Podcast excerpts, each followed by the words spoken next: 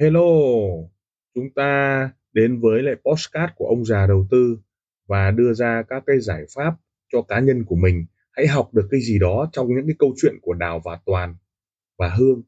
Hãy chọn lựa cho mình cái tư duy an toàn, tư duy đội nhóm, tư duy bảo vệ tài khoản cho mình hay là một chiến lược giao dịch cho mình. Chúng ta hãy cảm nhận rồi học hỏi từ đó để chúng ta có một cái tư duy cho an toàn nha. Ý nghĩa của NFP đối với nền kinh tế Nói chung, khi chỉ số lao động gia tăng có nghĩa là các công ty đang phát triển và cần tuyển dụng nhân lực và điều đó cũng đồng nghĩa với việc nhiều người sẽ có việc làm và có tiền để chi tiêu vào các sản phẩm hay dịch vụ giúp kích thích phát triển. Điều ngược lại cũng hoàn toàn đúng trong trường hợp NFP hạ. Ý nghĩa của nan farm với thị trường tài chính. Trong khi tổng số việc làm tăng lên hay giảm đi, đối với nền kinh tế là một kim chỉ nam rất quan trọng cho hiện trạng kinh tế thì báo cáo này lại có những thông kê mà hoàn toàn có ảnh hưởng đến thị trường tài chính. Chỉ số thất nghiệp đối với kinh tế như một tỷ lệ của toàn bộ lực lượng lao động. Đây là một phần quan trọng của bản báo cáo vì số người thất nghiệp là một dấu hiệu của tổng thể kinh tế, và đây là một con số được Ngân hàng Liên bang theo dõi rất kỹ vì khi chỉ số này hạ xuống, mức quá thấp thường là dưới ới 5%, thì lạm phát sẽ bắt đầu hình thành vì các doanh nghiệp sẽ phải trả nhiều tiền hơn để thuê những thợ lành nghề và việc giá thành sản phẩm gia tăng. Cũng là điều đương nhiên, chỉ ra bộ phận nào có sự tăng hay giảm về công việc, bản báo cáo có thể đưa ra sự cảnh. Báo cho những trader về mảng kinh tế nào có thể bung nổ phát triển.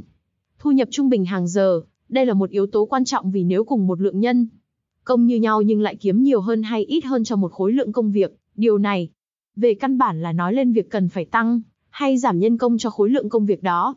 Dùng để xem lại chỉ số của lần ra tin NFP trước đó, một yếu tố quan trọng khác của báo cáo là có thể gây ra những biến động trong thị trường vì traders tự lên khung những chiều hướng phát triển của news dựa vào chỉ số cũ. 2. Tin lạm phát CPI. 3. Tin nhà đất Mỹ. 4. Tin GDP. 5. Tin niềm tin tiêu dùng hay tin khảo sát niềm tin. 6. Thông tin sản xuất và buôn bán lẻ của Mỹ. Nếu 6 thông tin trên tốt chứng tỏ kinh tế Mỹ dần hồi phục tạo công ăn, việc làm cho người dân Mỹ tỷ lệ thất nghiệp giảm tác động đến chính sách lãi Xuất Mỹ làm cho USD tăng giá làm cho vàng giảm.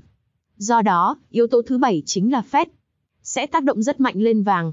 Nên mọi lời phát biểu của Fed rất đáng lưu ý vì nó sẽ tác động rất mạnh lên vàng.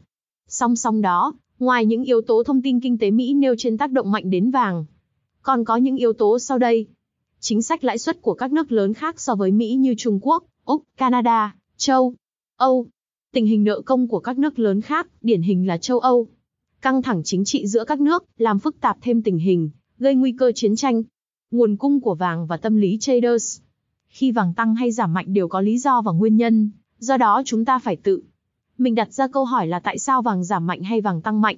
Và nếu lý do đó được duy trì, thì liệu vàng có còn tiếp tục tăng hay nếu nhân tố đó mất đi thì vàng sẽ thế nào?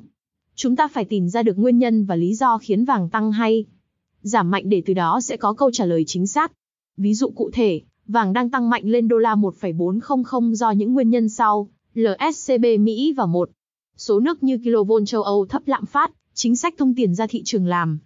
Tiền mất giá vàng trở thành công cụ thay thế, tình hình nợ công châu Âu, kinh tế Mỹ, còn yếu thông qua tỷ lệ thất nghiệp cao.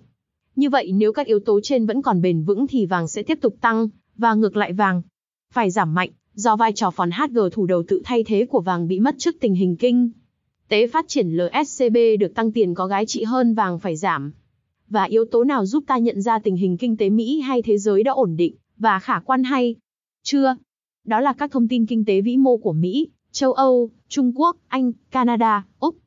Công bố hàng tuần. Tóm lại, tài trình giờ dòi viết nãy giờ khá dài dòng, nay xin tóm lại thật ngắn gọn như sau. Vàng bi tác động bởi các nhan tố. 1.